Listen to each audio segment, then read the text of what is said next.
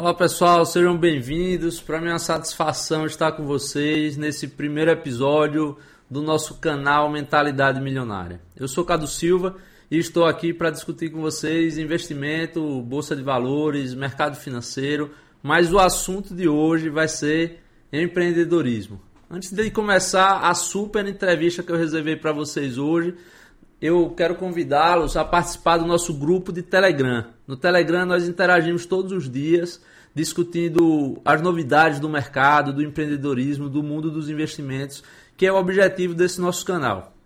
Esse canal não é um canal de sinais, então o que nós vamos falar aqui não é uma indicação do que você deve fazer, mas são reflexões para que você possa construir a sua educação financeira. Então, antes de mais nada, pedir para que você se inscreva no canal, né? Não custa nada, é só clicar no botão, se inscrever, curtir esse vídeo, assistir os outros vídeos e aí a gente vai poder manter essa relação sempre que tivermos novos episódios. O convidado de hoje é o meu amigo Alisson J, que eu admiro muito, conheci ele na academia, né, Alisson? Academia. Eu não gosto muito de malhar, mas de vez em quando eu apareço na academia. E diga-se de passagem que foi um dos melhores lugares que eu tive os melhores amigos, foi lá também. Então, Alisson Johnsson, ou Alisson J, como conhece, ele é formado na Escola da Vida, ele faz questão de dizer isso. Já passou por algumas faculdades, escolheu o que tinha de bom, né, especialmente na área de design, de mídias e tal. Mas a paixão dele a gente sabe que são bares, restaurantes, alimentos, bebidas. E nesse ramo ele já empreendeu muito. E hoje ele tem um case de sucesso que é o Bar Pé Sujo, né? Além de ser sócio do Bar Pé Sujo, que eu já fui lá pessoalmente. E um dos pratos que eu mais gosto é a panceta. A pancetinha. Ele também é sócio da Blackout Películas, né? Que é uma empresa que ele mesmo vai apresentar. Ninguém melhor do que o dono para apresentar suas empresas, mas uma das coisas que eu peço para todos os convidados é que tragam um vídeo, uma amostra do que é o seu estabelecimento, e a gente vai pedir à nossa diretora de operações que aplique aí o... Essa menina tá me olhando, acho que tá dando mole, ela tá me provocando já faz tempo, isso não vai prestar, ela é maravilhosa, tem um sorriso maroto. O que será que ela tá querendo? Vou chamar pra dançar. Vem cá, mulher, vem cá, dançar comigo agarradinho. Vem cá, que você vai gostar. Vai disfarce pra mim, que delícia, tá gostoso demais. Isso não vai prestar, veja minha boca.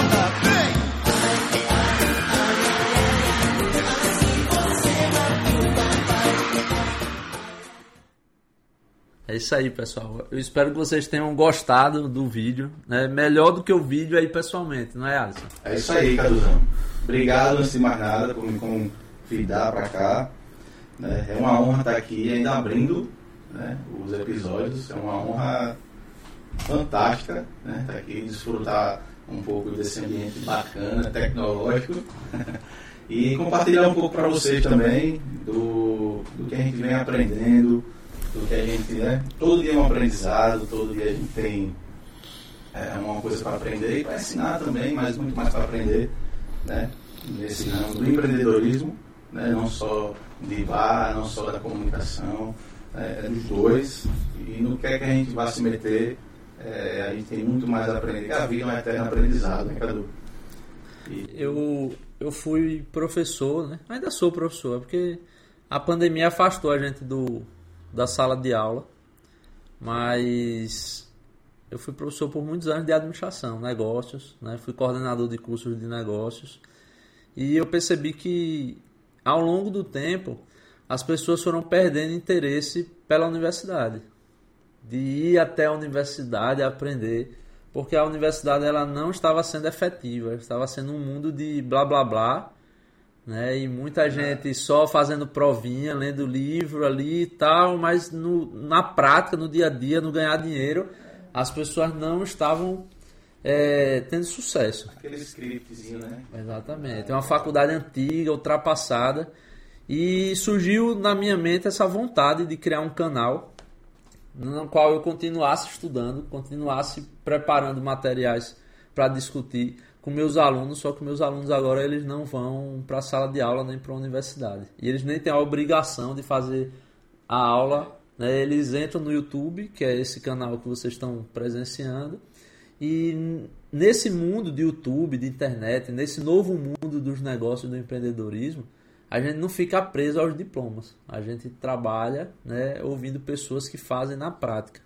E bares e restaurantes no Brasil é um segmento que sofreu muito na pandemia, né? A gente teve uma pandemia de Covid que os bares e restaurantes tiveram que se reinventar. Eles tiveram que nascer de novo praticamente, né? E você é um cara que eu sei sua história, né? Sei que você já passou por outros negócios no mesmo ramo que não deram certo, e a gente vai explorar esse não deu certo, porque imagine quantos donos de bares e restaurantes podem estar assistindo esse vídeo, certo. Quantas pessoas que querem ter um bar ou um restaurante estão assistindo esse vídeo, e a sua experiência é fantástica para eles, que eles não vão encontrar em livro nenhum, em curso nenhum, que eles possam se matricular, eles vão encontrar essa experiência, Alisson. Mas aí eu quero ouvir de você, antes da gente começar propriamente dito a temática do nosso encontro aqui, eu queria saber da sua origem, né? De onde você veio. Eu vim daquele jeito, né? Igual você, que a gente não aprende na escola, só nas aulas de biologia. Brincadeira, mas assim, eu fui criado em bar. Eu vou aproveitar que você falou em bar, né? Em bar, nosso patrocinador oficial, a nossa cervejaria Servizia, geladinha. Eu não sei você, mas já que a gente vai falar em bar, só que antes da cerveja a gente tem que também apresentar o outro patrocinador, que é a cachaça Quinta do Aquidaban. Tá aqui, ó. Eu vou começar por ela. Já que você falou em bar, vamos nessa. Vai ter que ser pouco. Já teve uns podcasts aí que o pessoal bebeu demais e teve confusão, não foi? Hoje é bom pra ter confusão. Começo de semana. Não, a confusão eu vou convidar. A gente falar de política, não pode falar o nome não do povo. Mas eu vou chamar um de um lado e outro do outro. E vou ficar aqui com eles pra ver se tem confusão. Saúde aí pra vocês, um brinde. Essa cachaça é produzida aqui em Sergipe, a cerveja também. É um dos meus negócios, primeiro patrocinador do nosso canal de YouTube, do nosso podcast. Aqui no submarino, aqui, né? É, né? Olha só. Não, tá ótimo assim. Mas eu vou degustar a cerveja também, porque eu não resisto a essa cerveja da cerveja. Como é o submarino? Mistura a cachaça na cerveja? Você coloca uma dose no copo, solta aqui e vira o copo. Pesado. Depois eu vou testar esse negócio aí. Fala da sua origem. Então, a nossa origem, né? Eu, assim como você, a gente veio daquele jeito da biologia, né? Não, mas brincadeira dessa parte, a gente. Eu, na verdade, me dou uma família humilde. Meu pai é policial civil, minha mãe é secretária de empresa. E em ordem de pobre, a gente foi criado muito bem, não faltou nada pra mim, a educação era prioridade lá em casa, entendeu? E graças a Deus, tanto eu quanto meu irmão, a gente sabe que vai sair de qualquer canto que a gente é convidado. Nesse meio tempo, eu fui morar com minha avó. Acho que em 2010, meu avô falece, ele tinha um bar ali no Costa de Silva, era o Bar Confiança. Você lembra o ano assim, mais ou menos? 2010, quando meu avô faleceu. 2010. Há 12 anos atrás. 2000. Ano 2000, vai dando. Ano 2000, meu avô faleceu. Minha avó foi morar lá na casa dele e reassumiu o bar. E eu não deixei minha avó sozinha, eu fui morar com ela. E aí, no ano 2000, tem 10 anos. 22 anos atrás. E aí foi a experiência com o bar. Então, assim. É o neto da vovó, vai ficar no caixa contando dinheiro. Não, foi meu primeiro emprego. Eu nunca gostei de pedir nada a ninguém. Me dá um dinheiro pra ir na lan house ou pra comprar alguma coisa pra mim, não. Eu gostava de conquistar aquele dinheiro. E foi aí onde eu comecei a trabalhar no bar, né? Meu primeiro emprego foi lavando prato. Eu lembro que eu chegava da escola às 11h30 e ia, tirava só a camisa da farda, corria para a cozinha e colocava o rental e ia lavar prato. E aí lavava prato do bar até altas horas. Acabava a lavagem de prato, a gente ia pro salão, catar feijão, limpar o balcão, varrer o salão. Sempre tinha serviço. E é muito fresca essas memórias que eu tenho, porque às vezes eu sonho até com esse bar aberto ainda. Hoje não tem mais o bar, né? Minha avó ficou cansada, eu fui para a faculdade. Então, assim, eu tenho muita saudade, porque foi onde eu conheci a magia do bar. Porque o bar tem uma magia.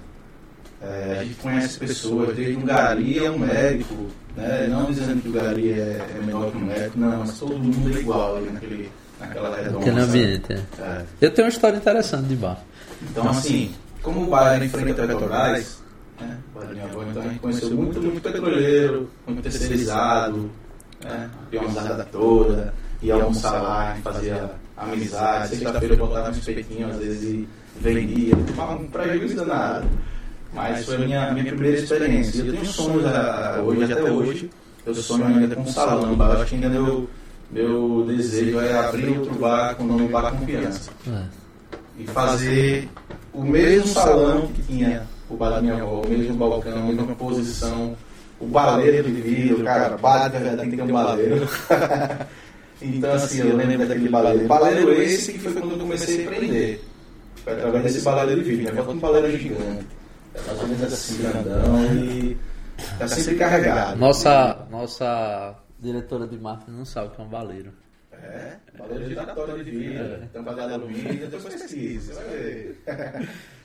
Eu tenho uma história interessante de bar também, não que eu trabalhei no bar, mas nas minhas férias, o pai do meu pai, meu avô paterno, Eduardo, meu xará, ele tinha um bar na beira do Rio São Francisco. E aí quando eu ia passar as férias com ele, eu tinha que ficar ajudando ele, porque eu não ia ficar o dia todo vadiando na rua, né? Então ele ficava ali com ele, ajudando, servindo cachaça.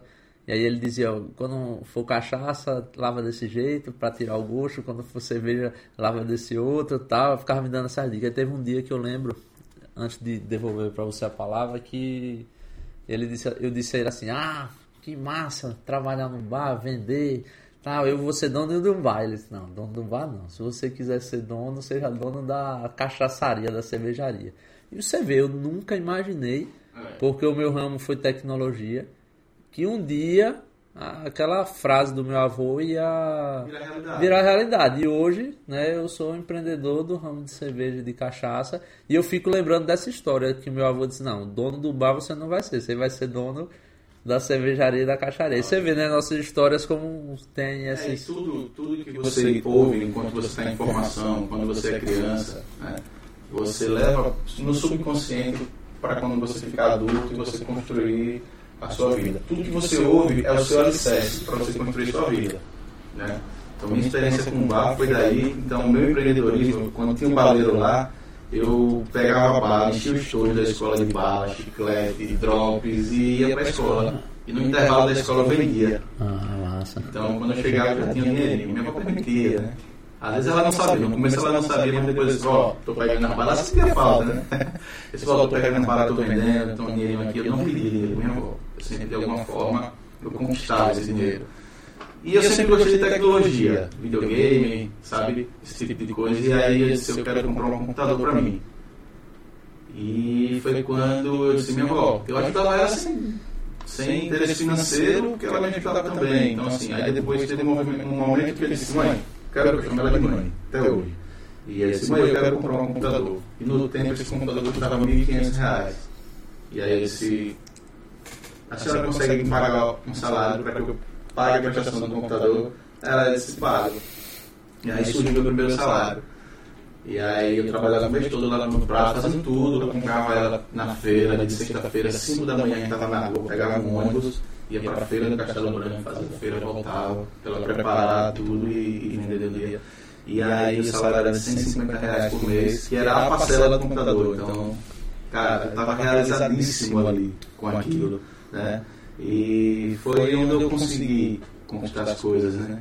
Aquilo ali foi quando eu comecei a aprender design, foi por esse computador, que foi através do bar, né? Então, assim, O bar, minha avó para mim, foi onde me estruturou, foi onde formou a pessoa que eu sou hoje. Eu agradeço muito, porque eu tenho essas visões.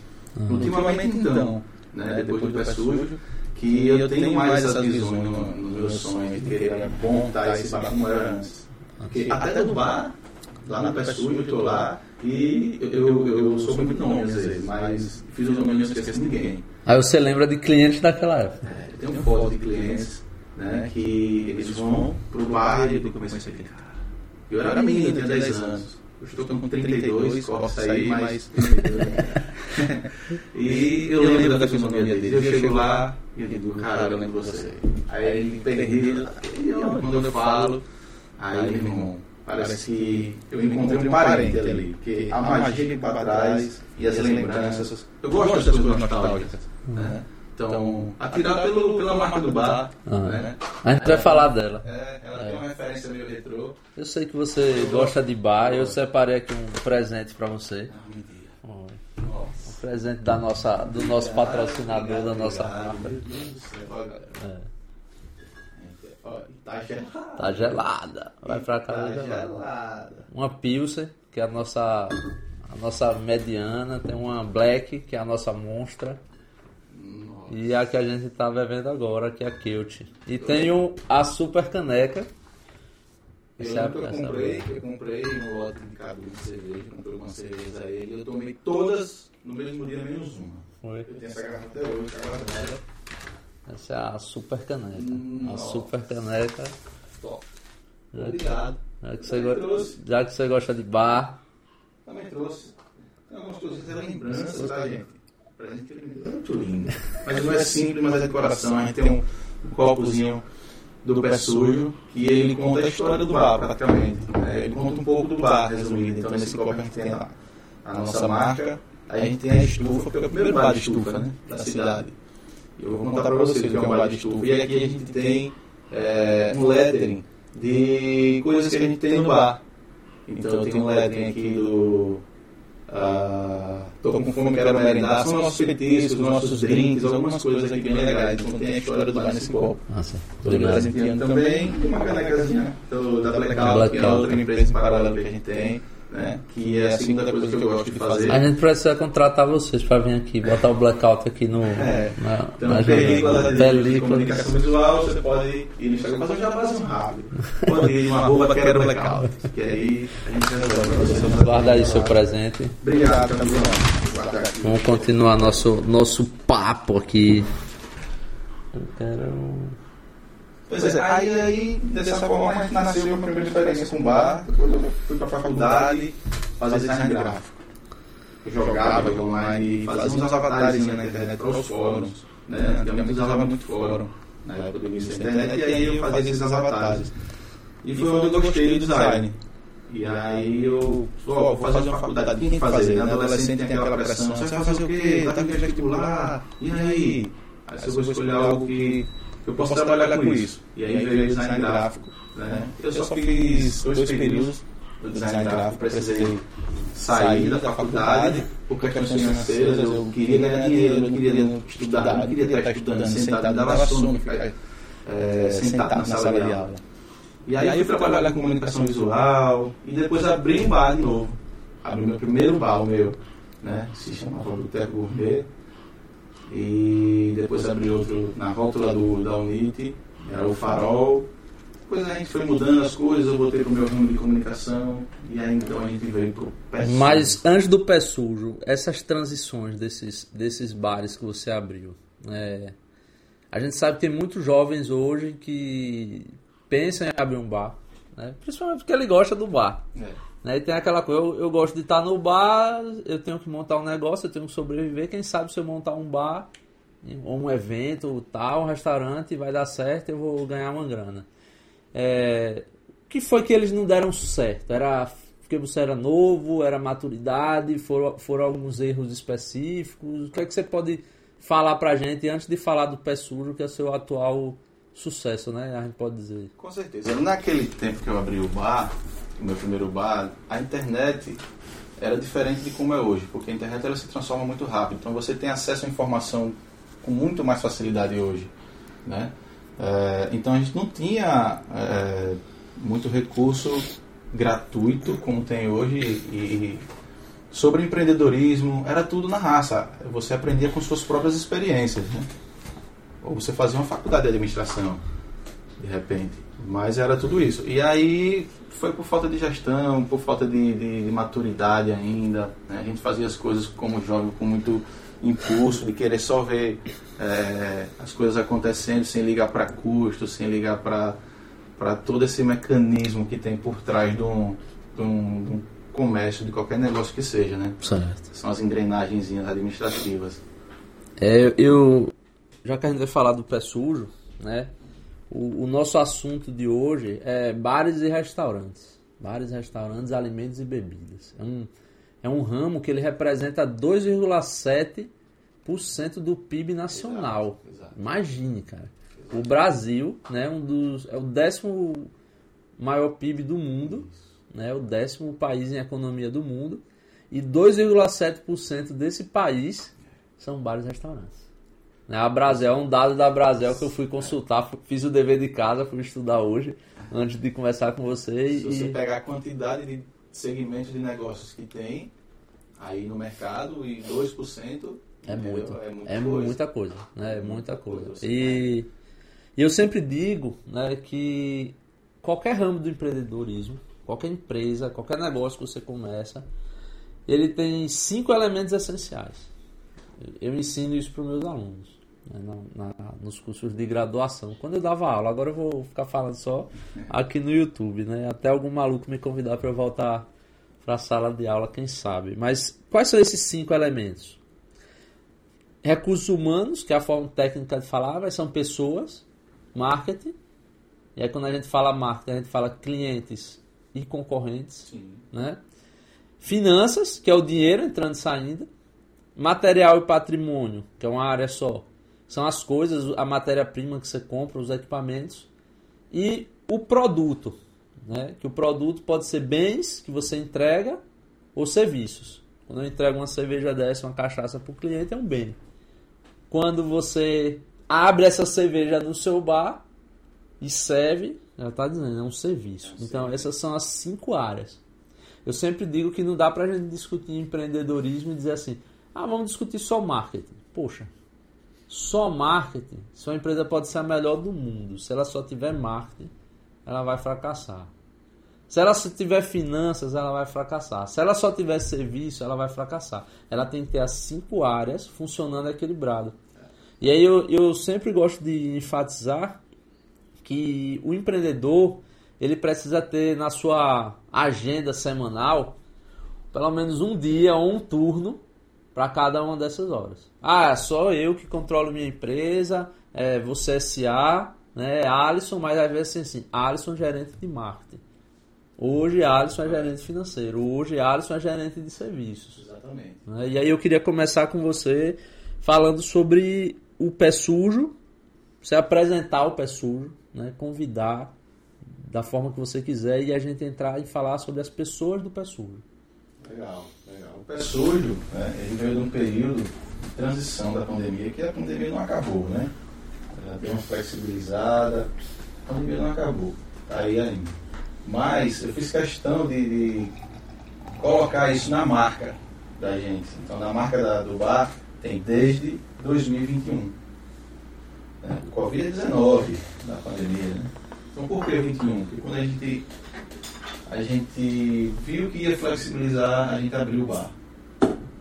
Mas antes disso, a gente viu muitos bares fechados, sabe?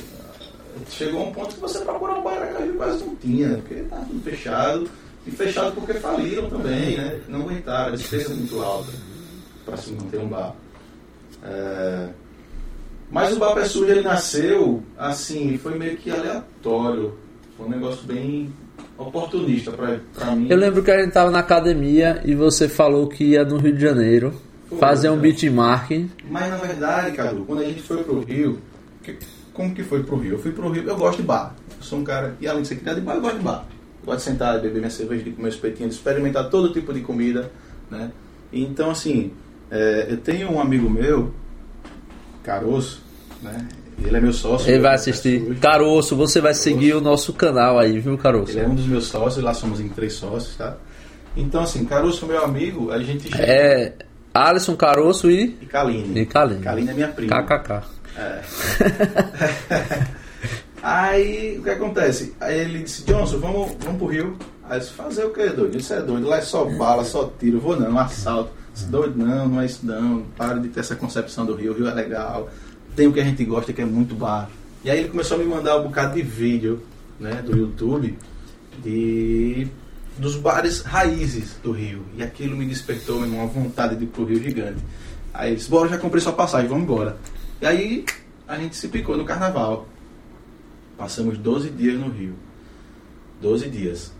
Entre Rio, Niterói, a parte lá litorânea de Saquarema. Então, assim, ele tinha parentes lá que morava lá. A gente foi pro Rio, foi conhecer. Eu não peguei uma praia no Rio. Não peguei uma praia. Você assim, pegou um bronze, foi lá em Copacabana, na praia de Ipanema. Não fui. Não sei. Mas barba você foi. Não sei nem que cor é o mar, a textura da areia, eu não sei. Eu não fui. Agora, bar, eu ia em pelo menos 4 todos os dias. A gente acordava às 5 da manhã. Se a gente estava em Niterói, aí pegava a barca, ia para o centro do Rio, para pegar os bares abrindo, para tomar café da manhã no bar. Sanduíchezinho, o que tiver, um bolinho, tudo que tiver disponível para a gente, de 6 da manhã até umas 8 da noite. Era o nosso pique diário. E a gente conheceu muita coisa, cara. Isso abriu a mente da gente, né? E a gente, eu não fui só, também tinha bares chiques, como também tinha... os pés sujos da vida, né? Aquele barzinho de esquina, seu Manuel lá no balcão, com a flanela molhada em cima do ombro aqui, limpando lá o balcão e servindo a cerveja no copo americano, entendeu? E assim, era isso que a gente queria. E a gente descobriu muito bar assim lá. E curtimos muito esses 12 dias. Aí voltamos. Acho que uns 6 meses depois, minha prima, aquele capela, Kaline, ela tinha um bar chamado... Dona Brasa, que é no mesmo local do Bapé Sujo hoje. Certo. E ela tinha esse boteco com outras sociedades, e aí na pandemia fechou, acabou que ela ficando sozinha. E ela manteve ainda fechado. E aí ela me chamou, me convidou, primo, vamos reabrir o bar? Aí eu disse, primo, olha, tá tão bom, eu tô quietinho, tô dormindo cedo, acordando cedo. Fazendo crossfit. Na Cacto, o Felipe da Cacto vai vir aqui daqui uns dias. Eu não sei se eu vou querer não, viu? Aí ela disse, não, bora, tem que ser você já trabalhou com bar e tal, e, pô, vai ser massa a gente vai se conhecer melhor, e até então era uma prima aqui, a gente tava meio afastado, ela em Capela, no interior, eu daqui, então foi bom, né, pra gente se reencontrar. E aí eu disse, tá bom, beleza, você me convenceu. Agora é o seguinte, só vou com condição, se meu amigo Carlos for comigo. Aí ela fez... faça o que você quiser, eu confio em você. Ele disse, outra, eu não quero... Era espetinho, Dona Brasa. Eu não quero espetinho, não.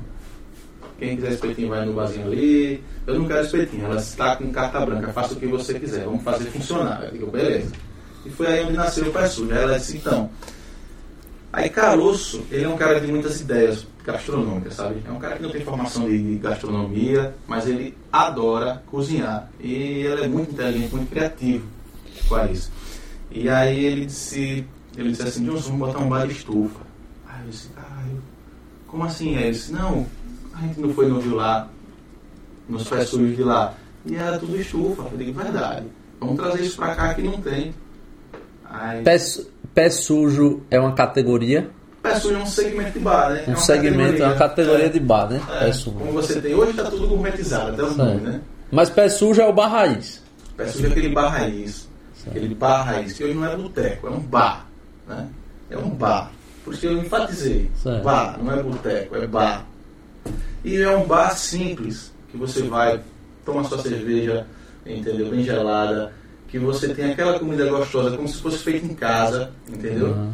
E uma estufa, que é aquela estufa, né? Quente ou fria também. Uma vitrine de comida. Uma vitrine de comida. Esse sarapatel aqui, você olha o que você está comendo. Porque é diferente você pegar aqui um sarapatel e no cardápio dizer, rapaz, eu não vou pedir sarapatel não. Será que é de porco?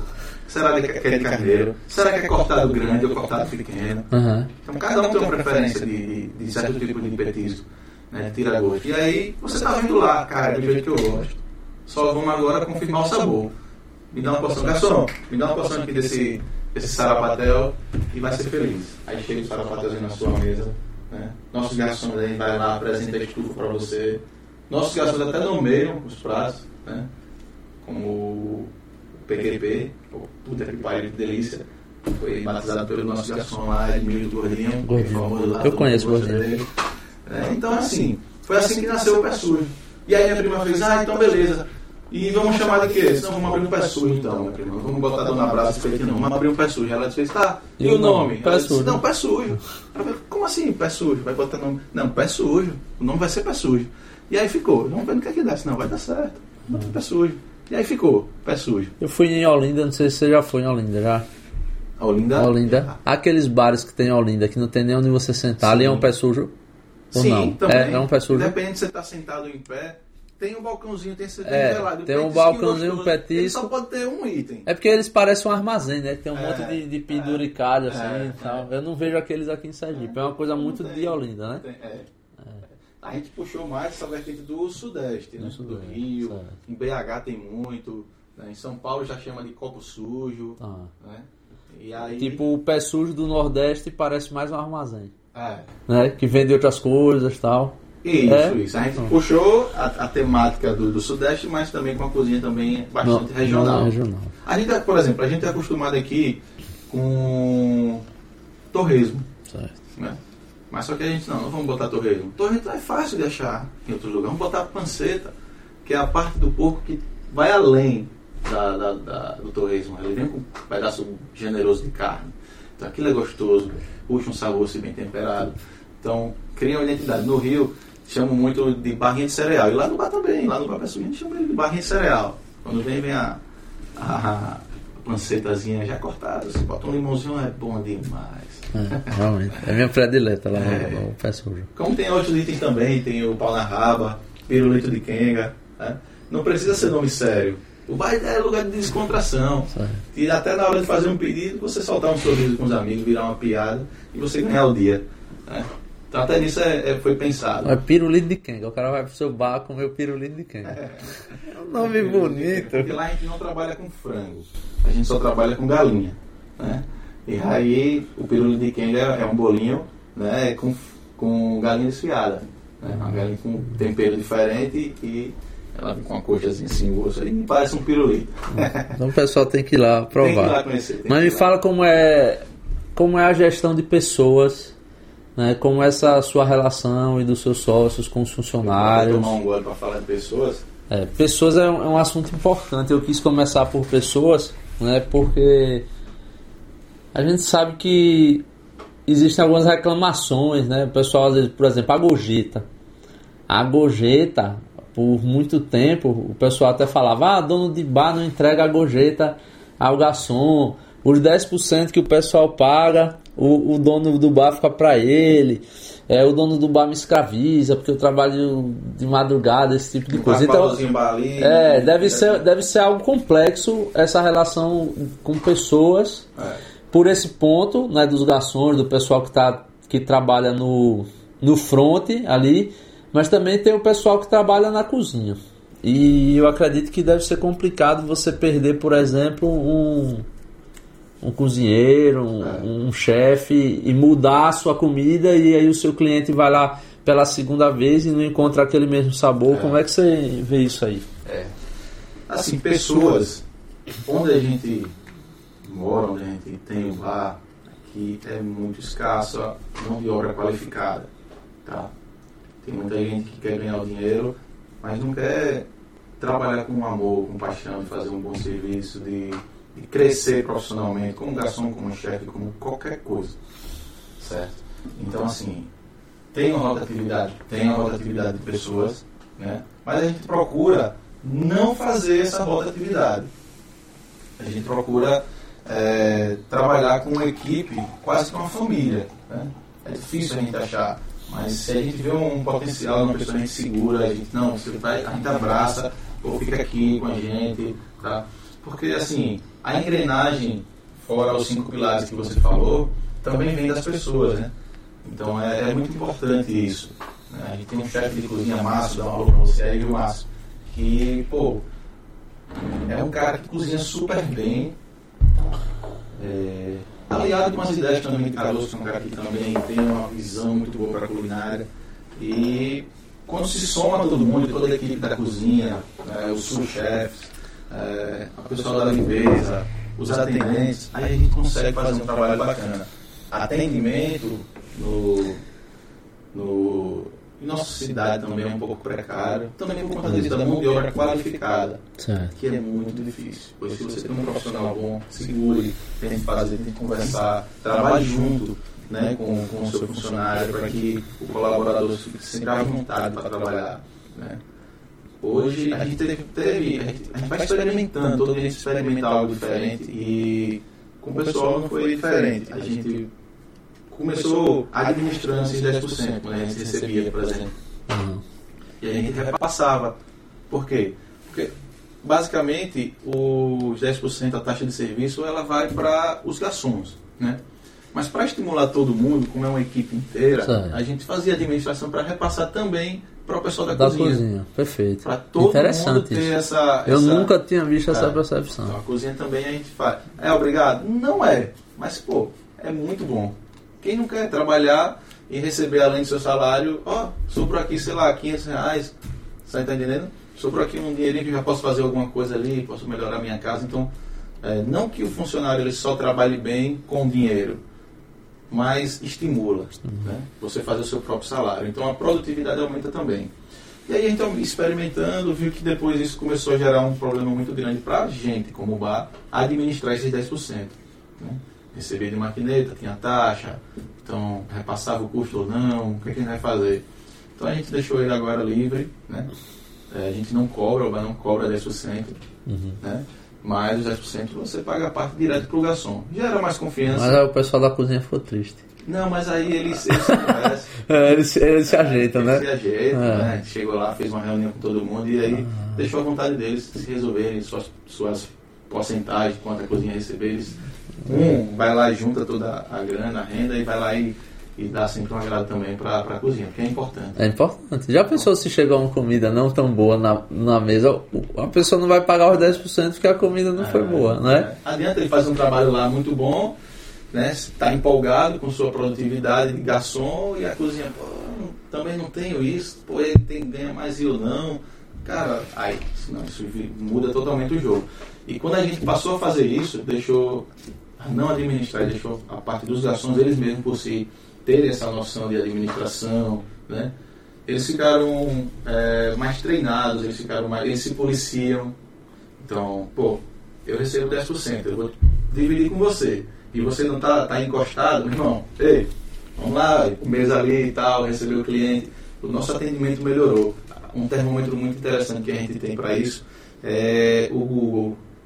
Então, para locais, para negócios locais, o Google é bastante interessante, porque você tem um dosímetro ali, né, do que está se passando. A pessoa frequentou seu bar, então ele vai lá e faz uma avaliação, dá uma nota. Então, a gente estava com uma nota, eu não lembro bem assim, mas acho que estava em torno de 3,7. E a gente subiu para 4 e alguma coisa...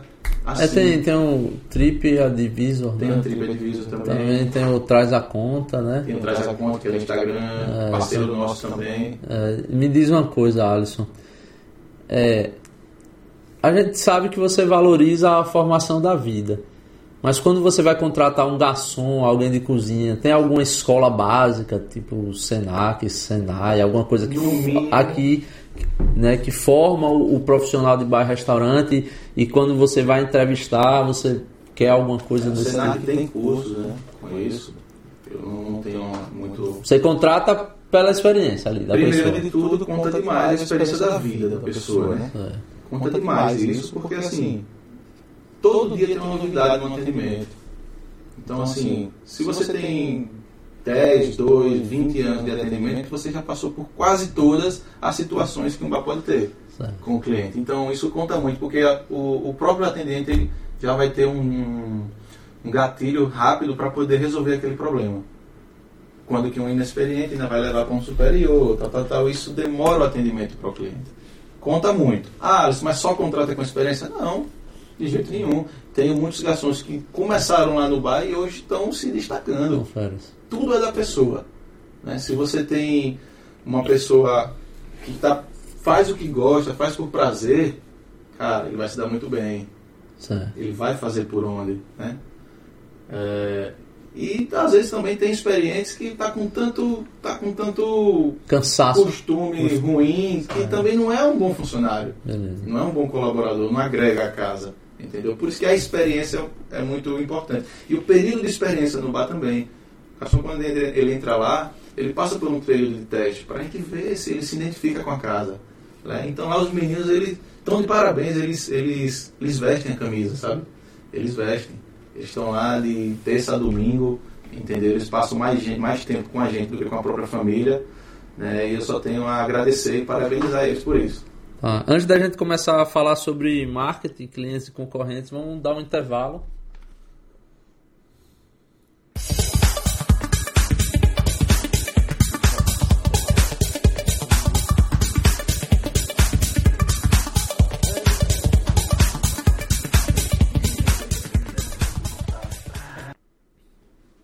Então, vamos voltar, né, do nosso intervalo falando sobre marketing, que é o segundo ponto que eu coloquei aqui na minha cola.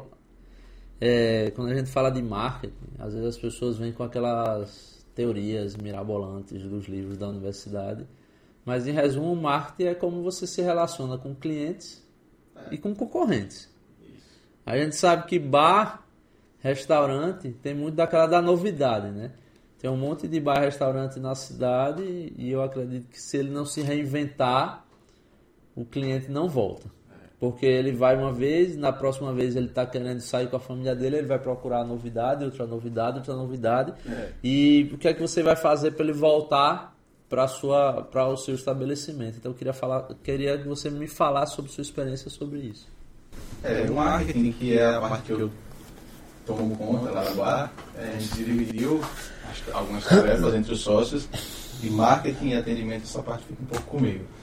É uma luta constante, né? O marketing não para, 24 horas, então você está dormindo, o marketing está acontecendo no negócio da gente. Mas assim, começa do seu objetivo. O marketing vai começar, para ficar mais fácil, ele vai começar do seu objetivo como empresa. O que é que sua empresa tem a oferecer? O que é que você vai entregar, né, para o seu cliente? Então a gente... eu tenho uma referência de um bar em Salvador que o dono, ele falava o seguinte: a gente tenta trazer uma atmosfera para o bar. O bar, ele tem que ter uma atmosfera boa, né? Você tem que chegar no bar e dizer: meu irmão, que lugar massa. Não precisa ser bonito, mas ele tem que ser aconchegante. Dizer assim: meu irmão, eu estou em casa. Tem lugar que você nem olha por lá e já se sente: eu estou em casa. Então é assim que a gente tenta fazer o primeiro marketing, né? Fazer você ficar aconchegante. Então é um lugar aconchegante para você ficar à vontade. Outro ponto que a gente foca muito no marketing vai dos nossos produtos. Então a gente se preocupa muito com a cozinha.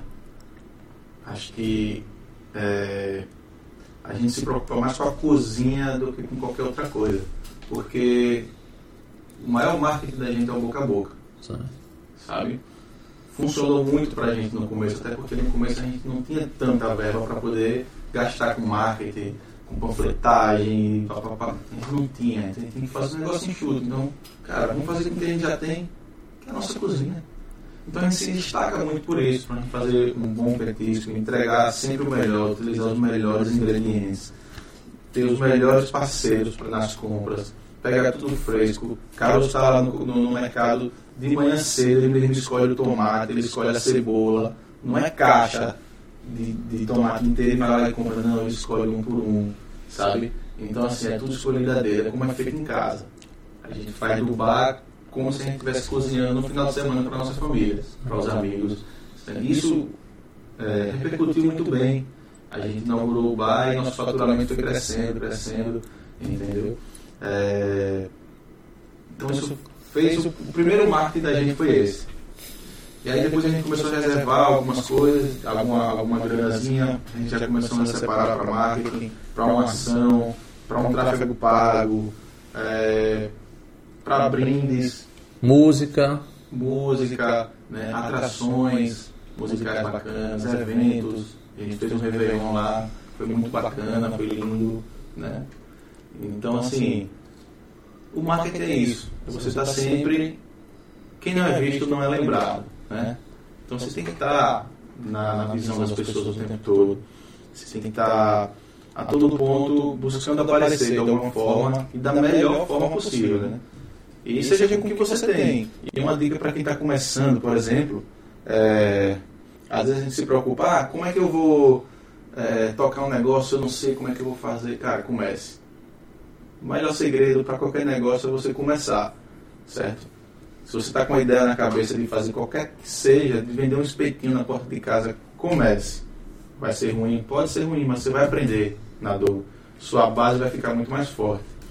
Então, isso serve muito para o engrandecimento, tanto no seu marketing. É bom quando você tem uma história. Cara, começou, era um espetinho ali na porta, não sei o que, era um negocinho pequeno, hoje está grande. Isso solidifica, faz com que você tenha também muito afinco pelo seu negócio. Então, comece. A relação com os concorrentes é outro ponto que a gente discute no marketing, né? E aí você disse, é o único bar de estufa de Sergipe. É o primeiro. Pode, certo. Pode ter bar raiz, tem outros. Bar raiz, né? Por exemplo, pub. Pub em Aracaju deve ter uns 3 ou 4 no máximo, né? Os Tones, tem o Clash, que nasceu agora. Tem o Risada, que é um do pessoal das motos, né? Que nem um pub porque é aberto, mas é naquele estilo rock ali. E aí quando você chega assim, o bar de estufa, eu só conheço o Pé Sujo, deve ter algum outro, mas vocês concorrem no segmento do bar raiz. Então o bar do senhorzinho da esquina concorre com o seu.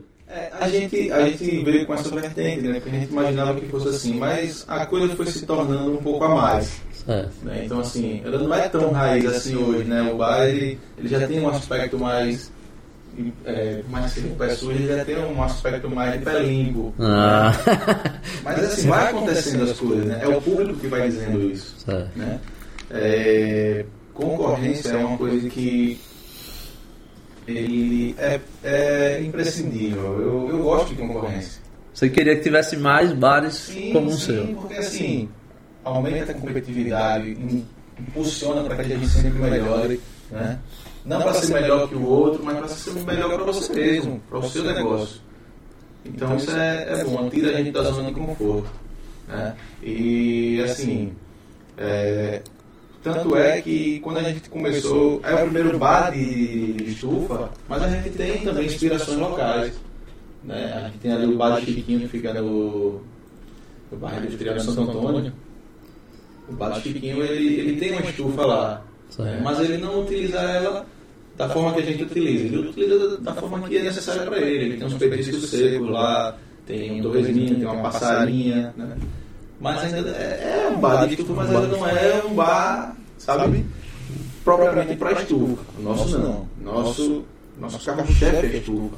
É o nosso Neymar, né? É a estufa. Então, quando você chega lá, o garçom, a primeira coisa que ele vai fazer, depois do boa noite, perguntar seu nome, é lhe convidar para conhecer a estufa, né? Você vai ver o que é que a gente tem lá de petisco. A estufa é itinerante. Hoje você pode ter um pernil lá, amanhã pode ter outra coisa, né? Vai depender muito dos ingredientes que é sazonais, né, na nossa região. Uhum.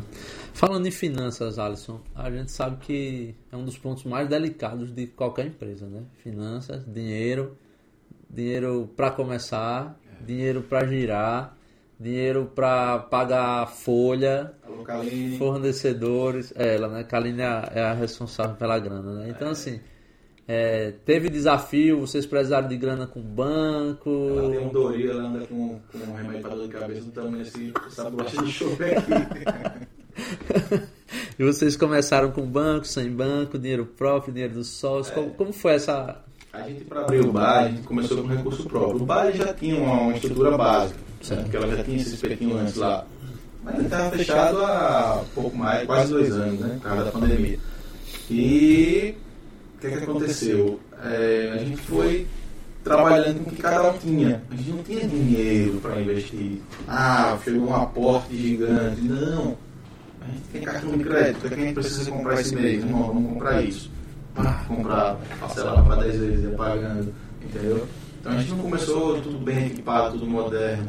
Começou pequenininho, uma fritadeira, certo? Compra ali um fogão. Como é que está esse fogão? Pô, tá novinho, me vendo. Ah, vem parcelar, não vendo, como você vendo? Pronto, ia lá, comprava. Então a gente começou assim. É, tanto que o bar era só numa etapa, era pequena, depois a gente ampliou, fez uma calçada, tal, para aumentar o número de pessoas, ficava pequeno dentro, tudo é gradativo, né? E dinheiro a gente não tinha, né? E chegou uma hora que o dinheiro acabou, antes da gente abrir o bar.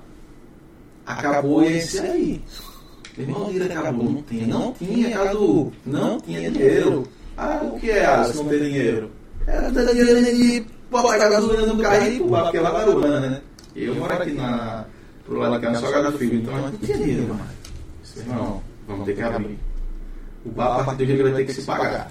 Nem que a gente durma lá, né? O dinheiro de voltar a gente não... Eu já tinha, tudo a gente mesmo que fez. Então, eu fui lá, fiz a plotagem do bar, tal, fiz a comunicação visual, tinha feito a marca, aí... Já tinha um sistema, pegou um bom sistema, tinha fechado um sistema, já tinha tudo, as impressoras estão funcionando, o garçom seja ele pedir, já sai pedindo nas impressoras certinho, sai. Tá massa, vamos abrir. Pronto, nessa mesma semana a gente decidiu, vamos abrir agora, na quinta-feira, de teste. Aí a gente abriu. Aí, meu irmão, deu tudo errado. As impressoras não funcionou, o bar lotou, a cerveja esquentou, o som pegou, a cerveja estava quente. Se fosse artesanal, podia ser quente, mas como não era... No outro dia seguinte, a gente fez uma lista de coisas para resolver que passava da Bíblia em número de página. Mas é bom, sim. Assim é bom. Mas aí a gente fechou. Aí, vamos abrir na sexta. De jeito nenhum. A gente só abriu na outra terça-feira. A gente passou alguns dias fechado, consertando todos os errinhos e abrindo depois, sim, né? Teve ainda uma falha outra, mas foi mais tranquilo, né? Mas imagine você com os garçons querendo comandar um pedido e não saía em canto nenhum, as impressoras tinham que ser papel, e a gente tava no final da noite com um bolo de papel desse tamanho do pedido e perdia um papel desse, e aí não achava, o cliente reclamava, tudo que tinha para dar errado, a lei de Murphy deu errado. Aí foi quando a gente foi, não, beleza, vamos lá, é isso aí. Foi bacana, todo mundo ainda saiu satisfeito, sabe? Porque viu que o negócio estava começando, a gente deu o nosso melhor. E no dia que a gente reabriu, as pessoas voltaram lá. E aí foi dando tudo certo, cara. A gente foi ajeitando uma coisa em outra. E foi perfeito. Hoje tá... Não tá redondo, mas... Pô, hoje tá tendo muita coisa bacana, né? Ele já consegue bater... Olha lá, agora tá aberto, eu tô aqui. Daqui a pouco você foge pra lá. Vamos falar um pouco sobre material e patrimônio. Né? Por exemplo, matéria-prima. Antes da gente falar de patrimônio, né, de equipamentos, vamos falar um pouco sobre matéria-prima. Tem algo que eu acho interessante com bares e restaurantes, na área de bebidas, por exemplo, que o bar fecha com determinada marca, né? A gente tem exclusividade. A gente tem basicamente... Servizia a gente fecha fácil. Ambev, né? A linha da Ambev, a linha da Heineken. Você fechou exclusividade ou você... Não, a gente não tem exclusividade. Você oferece o que o cliente quer beber. Contratualmente a gente não tem exclusividade. Certo. Né? Mas o comércio em si, ele tem as suas preferências, né? Então hoje ninguém deixa de vender a Heineken. Certo. Mas tem muita gente também que gosta da Brahma. Você está entendendo? Então assim, hoje... Sexta-feira eu estava lá, e aí um cliente que ele já tinha um bar antigo na praia, e ele me questionou, ele olhou para meus filhos, aí ele disse, você nunca vai ter cerveja gelada. Eu disse, por quê? Ele disse, porque você tem muita marca de cerveja. Aí você disse, olha aqui, quanto é que está a temperatura do freezer? Menos 10. Eu disse, mas isso aí é falso, a cerveja está gelada no seu copo, não está muito gelada. Mas vai chegar uma hora que, sabe, você já está prevendo o futuro, né? Beleza, meu patrão, olha aqui. Quantas garrafas verdes você está vendo? Eu estou vendo quase todas as mesas. Eu digo, pois é. Aí tem Bex, tem Spaten e tem Heineken. Todas são garrafas verdes. Entendeu? E todas estão naquelas mesas que você está olhando. Ó, ali é tal, ali é tal. E aquelas outras ali? Aquelas garrafas marrons? São as outras, a original, é a Brahma. Então assim, se eu só vender a Heineken, quantas mesas de Heineken tem? Sei lá, tinha 7. Eu só ia vender 7 mesas. Porque forçar um cliente a beber o que ele não queria... Se você só tiver o dinheiro para tomar, o bar é democrático. Se você só tiver dinheiro para tomar uma Brahma, você vai tomar uma Heineken? Não vai. Você vai tomar uma cerveja no meu bar, se a Heineken é 16, entendeu? Então não vai. Então eu estou tirando essa democracia que o bar tem. Estou rotulando para um determinado público. O meu público é o público que quiser ir beber uma cerveja gelada, comer um bom tiragosto, bater um bom papo. Esse é o meu público. Então, seu fornecedor são as marcas de bebida, né? Drinks, que eu sei que lá fornecem drinks bem, uma carta de drinks bacana, e a feira. Porque, pelo visto, a comida que é produzida no seu bar, ela não necessariamente vem do supermercado, vem mais da feira. Vem da feira e vem de produtores locais. A gente dá uma atenção bastante grande para a Luana ali. Então, massa de pastel é totalmente artesanal. É um senhorzinho que vende lá um pastel muito bom. Ele está me tocando na casinha, descobriu ele lá, com a massa muito boa. Então, ele faz a massa para a gente, né? Carne, a gente compra lá também na região, camarão. Então, sempre a gente tem. O que a gente puder encontrar de fornecedor na região, a gente dá uma prioridade. Né? E também os mercados centrais, porque tem muito ingrediente que a gente precisa dele, né? Certo. Mas a gente dá essa força local. E os parceiros são muito bons também, onde a gente compra. Uma pessoa que pensa em montar um bar, um restaurante. Um bar. Né? Um bar hoje, um restaurante. O seu é um bar e também é um restaurante, que eu sei que de vez em quando serve almoço. Prazo aos domingos, a gente vai abrir agora na sexta e sábado também. Para almoço. Então, bar e restaurante. Qual seria o desafio de equipamentos que uma pessoa que está empreendendo bar e restaurante vai ter? Eu sei que dá para dividir em cozinha, área quente, área fria de refrigeração, mas o que é que mais você fala? Som, né? Sonorização, mesas, cadeiras, fala isso pra gente aí. Para você montar um negócio hoje, tudo é necessário, né? Mas se você está começando, você tem que priorizar, né, o que realmente é necessário hoje para você. Então, a gente não abriu já com restaurante, a gente abriu só bar. Então, a gente viu aí uma necessidade, cara, vamos abrir restaurante, a gente tem um chefe bom, a gente tem uma carência na região de uma boa comida. Então, vamos botar. E devagarzinho a gente foi comprar alguns pratos, eram poucos, porque é tudo muito caro. Principalmente de cozinha, de restaurante, é muito caro. Tudo inox? Você não tem noção, é tudo muito caro. Tudo inox é caríssimo as coisas. Uma bancada de inox, uma mesa só para você apoiar. Ter um trabalho custa R$8.000. Entendeu? Então é muito caro. E aí o que acontece? Se você quer começar um negócio, comece pequeno. É um aprendizado que eu tenho na minha mente, que tudo que começa grande, a queda é maior, sabe? Então, assim, se você for pequeno, fazendo coisinha por coisinha, se você só consegue atender 10, faça seu negócio para atender 10 pessoas.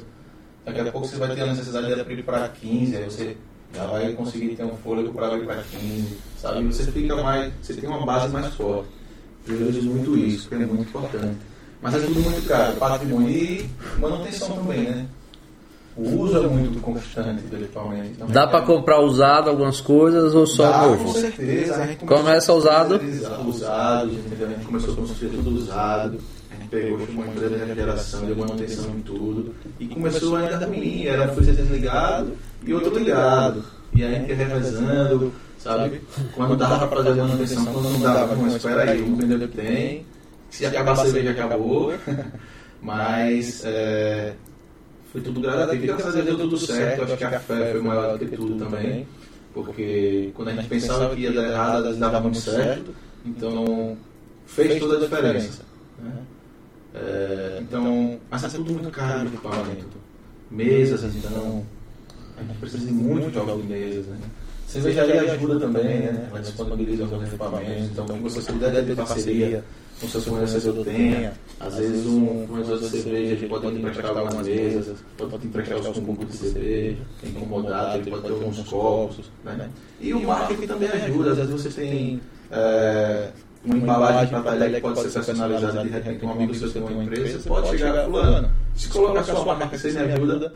Ó, custa tanto, custa R$100 aqui para eu comprar as minhas embalagens e me personalizar. Eu boto sua marca, você me dá 50 ou me dá os 100, não sei.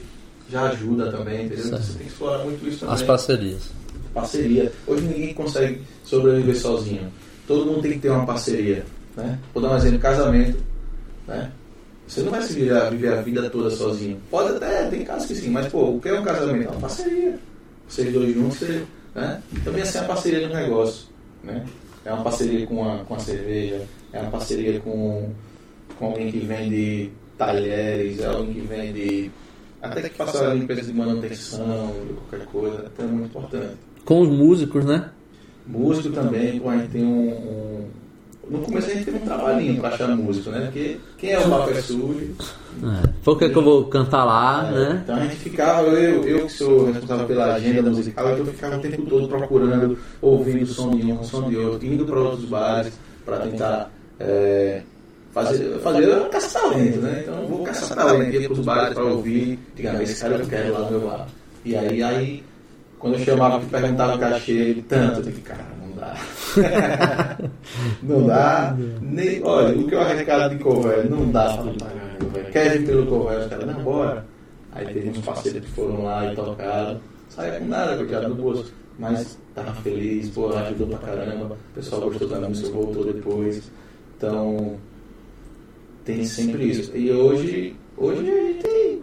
Não vou dizer assim, escola, que eu não vou botar essa bosta aqui, não existe isso, né? Trabalhar na humildade. Mas hoje tem muitas pessoas, às vezes eu fico meio chateado porque eu não consigo botar todo mundo. Eu queria dar oportunidade para quem está começando, mas a gente já deu muita oportunidade. Mas são muitas pessoas, a gente faz uma rotatividade de músicos, né? A gente evita um pouco, tá? Toda sexta vai ser tal pessoa. A gente até gosta, mas a gente quer botar todo mundo, quer cobrança grande, todo mundo quer tocar, quer mostrar o que sabe fazer, né, lá no bar. E eu acho isso massa, né? Como é bar, o pagode reina ou não? Cara, pagode... Nos pubs o rock reina, né? No pub o rock reina, né? A gente não tem... Não tem isso, não? Tem, vou falar como cidade, a gente não tem ainda uma cultura passando muito grande. Certo. Então é o sertanejo também. O sertanejo é muito grande, é o MPB. Certo. Até o pop rock. O pagode... O samba, ele é muito rotulado. Eu gosto muito do samba. Eu adoro samba. A gente até coloca, vez ou outra, a gente tem um parceiro da gente que tem um grupo de samba, a gente coloca ele lá, né? Só que a gente tem uma luta constante com relação a que é tudo muito atrelado. Então, a música, a gente disse no começo que não ia ficar atrelada à música. Ah, o bar vai ter música porque eu não quero que o bar se arrepende de música. Mas é um a mais para o cliente. É legal você sair de casa, escutar uma música ao vivo, um instrumento bem tocado. É gostoso de ouvir e ver. Então, assim... Quando a gente fala de samba em si, ou algum estilo musical isolado, tem que ter um trabalho para atrair aquele público daquele música, né? Samba, então, as pessoas têm um preconceito. Ah, que samba dá gente ruim, não sei o quê. Cara, não existe isso. Vá lá no bar um dia de sábado ouvir um samba ali, você vai ver. Como em outros bares também da cidade, não só lá. O samba é muito bom também. Mas tem um sambinha, tem um MPB, né? A gente tem música ao vivo de quinta a domingo. Quinta a domingo, tá bom. É. Olha só, Alisson. A gente já tocou em 4 pontos, né? Que foi pessoas, marketing, finanças e material patrimônio. Foram 4 pontos aí. E o último ponto de destaque do empreendedorismo é o produto, que é o bem ou serviço que você entrega. Então eu queria que você falasse um pouco, né, dessa questão da entrega. A cerveja em si... A gente sabe que você poderia fabricar sua própria cerveja, como alguns bares no Sudeste e no Sul fabricam. Mas eu acredito que no seu caso a cerveja ela é entregue mais como um bem, né? Vem das grandes fábricas e é entregue ao cliente. E eu queria que você explorasse um pouco mais essa luta, esses cuidados na entrega do serviço, do bem, né? Do alimento. Qual o bem, qual o produto que você entrega ao seu cliente? O bem maior que a gente entrega lá no bar é o sorriso. Então, assim, não tem produto. É dentista, melhor, né? É dentista não, mas a gente trabalha com sorriso. Porque aí tá, não tem nada melhor e gratificante do que você colocar uma cerveja na mesa do cliente ou pegar um petisco para ele provar e ver que a cerveja está gelada e dar um sorriso pro garçom e dizer, pô, essa tá top. Então, isso aí é com que a gente trabalha, é o nosso objetivo. Porque cerveja gelada e comida boa tem que ser obrigação de qualquer bar. Tem que ser obrigação. Entendeu? Senão o cara não volta. Então, assim, ele volta por falta de opção, né? vou sair aqui se eu implodar a mesma coisa, então vou porque é mais perto de casa, fica mais cômodo para mim. A gente prioriza isso, porque assim, se você está satisfeito, você volta, diminui o investimento em marketing. Mas a gente se preocupa muito com o produto, né? E a gente aprende sempre. E a gente passou um tempo sofrendo com cerveja. A gente não conseguia deixar a cerveja na temperatura que a gente queria. Não conseguia de jeito nenhum. E aí, com a ajuda do barman, ele disse, não, eu vou fazer um curso. Foi lá no YouTube, começou a procurar, mesmo pesquisou e tá craque em refrigeração hoje. Foi lá, mexeu nos frios da gente, fez umas configurações e conseguiu. Coisa que muito técnico não sabia fazer. Foi lá de algum jeito, sei se foi sabendo, mas conseguiu. Vocês têm assim, por exemplo... Então, algumas técnicas, né? Vocês têm um cardápio 100% fixo, tem uma estratégia desse tipo, por exemplo.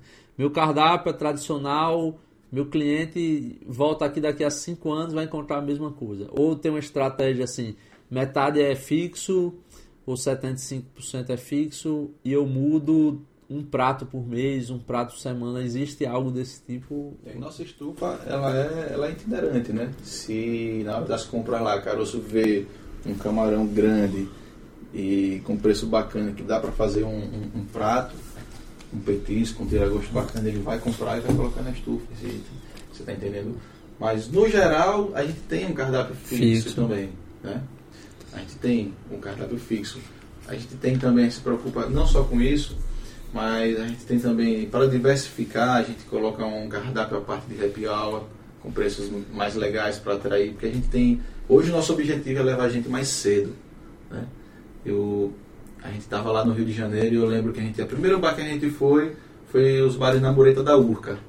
E era 4 da tarde, 3h30, 4 da tarde, o sol estava forte ainda, começava a baixar. E meu irmão, tinha um mar de gente na mureta da Urca. Eu disse...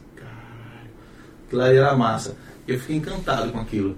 Sabe, Cadu? Eu lembro que foi um que você falou que o cabra te serviu no latão, não foi num tonel, não foi?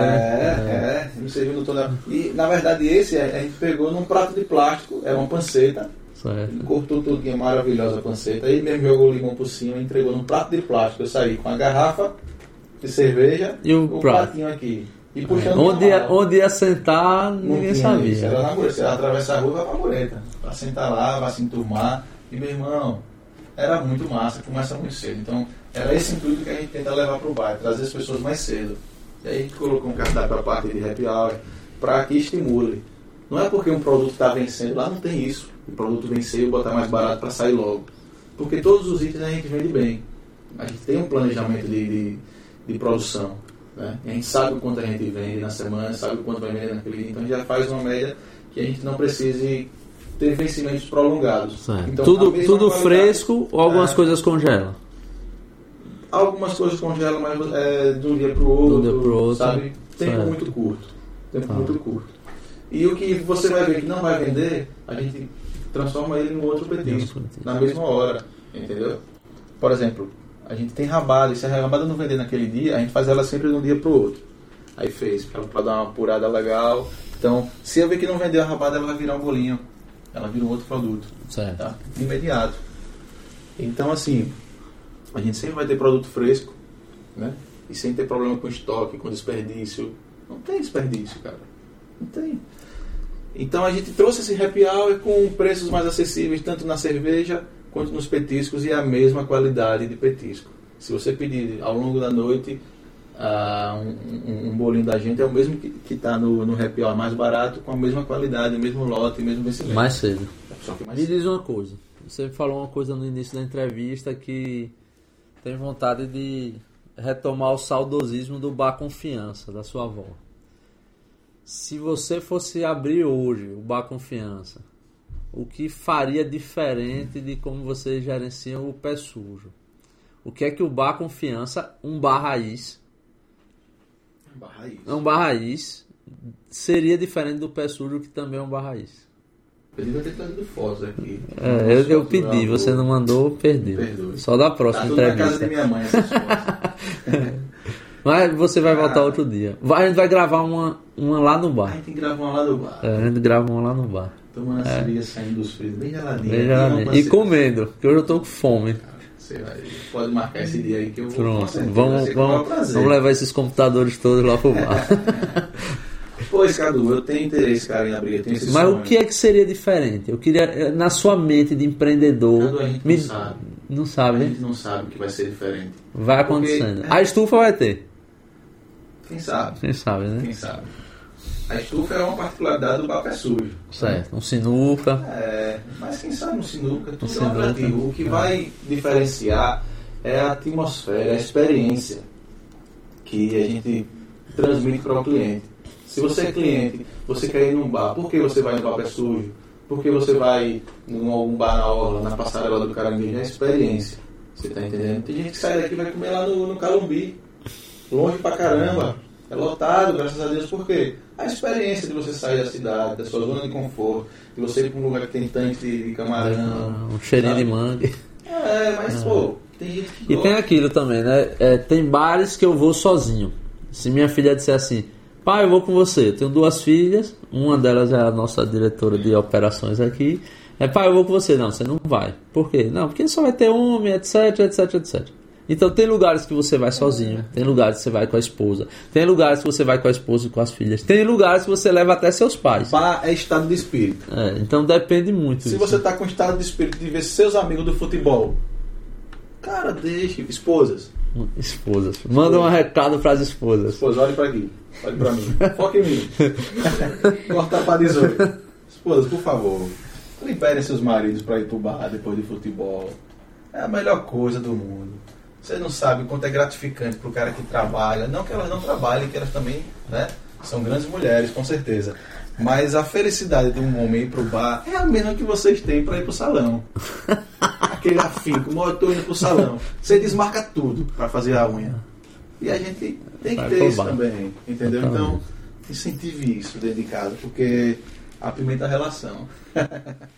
É, Alisson, foi muito bom ter você aqui. A gente tá chegando perto do fim, né? E eu queria que você mandasse uma mensagem final para as pessoas sobre essa questão de educação financeira, de investimentos, né? Que o nosso canal, ele foca isso.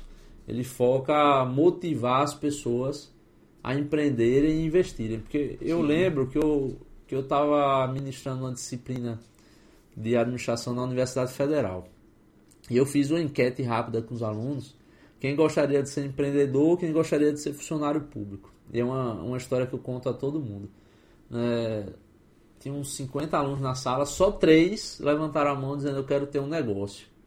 Os outros 47, digamos, queriam ser funcionário público. Eu olhei na hora e disse, meu Deus, né, esses 3 vão ter que gerar impostos suficientes para pagar o funcionamento dos serviços públicos daqueles 47. Então, o Brasil, ele vive esse desafio de que as pessoas tenham mais vontade, mais coragem, né, e mais motivação para abrir negócios. Eu tenho negócios, vários, você tem negócios, não é um só. E eu queria que você, para encerrar nossa entrevista, lançasse uma mensagem para essas pessoas que tem dúvida sobre montar ou não um negócio. Não é fácil, mas fala aí. Eu estou lendo um livro recentemente e ele fala muito do medo.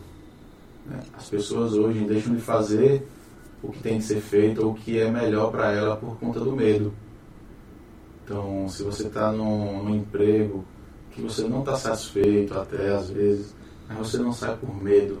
Você tem medo do que vai acontecer, tem medo se você vai ter o dinheiro para pagar a parcela do seu carro, para comprar o leite do seu filho. Então, assim, se planeje e perca esse medo. Porque esse medo é quem lhe atrasa, quem lhe destrói.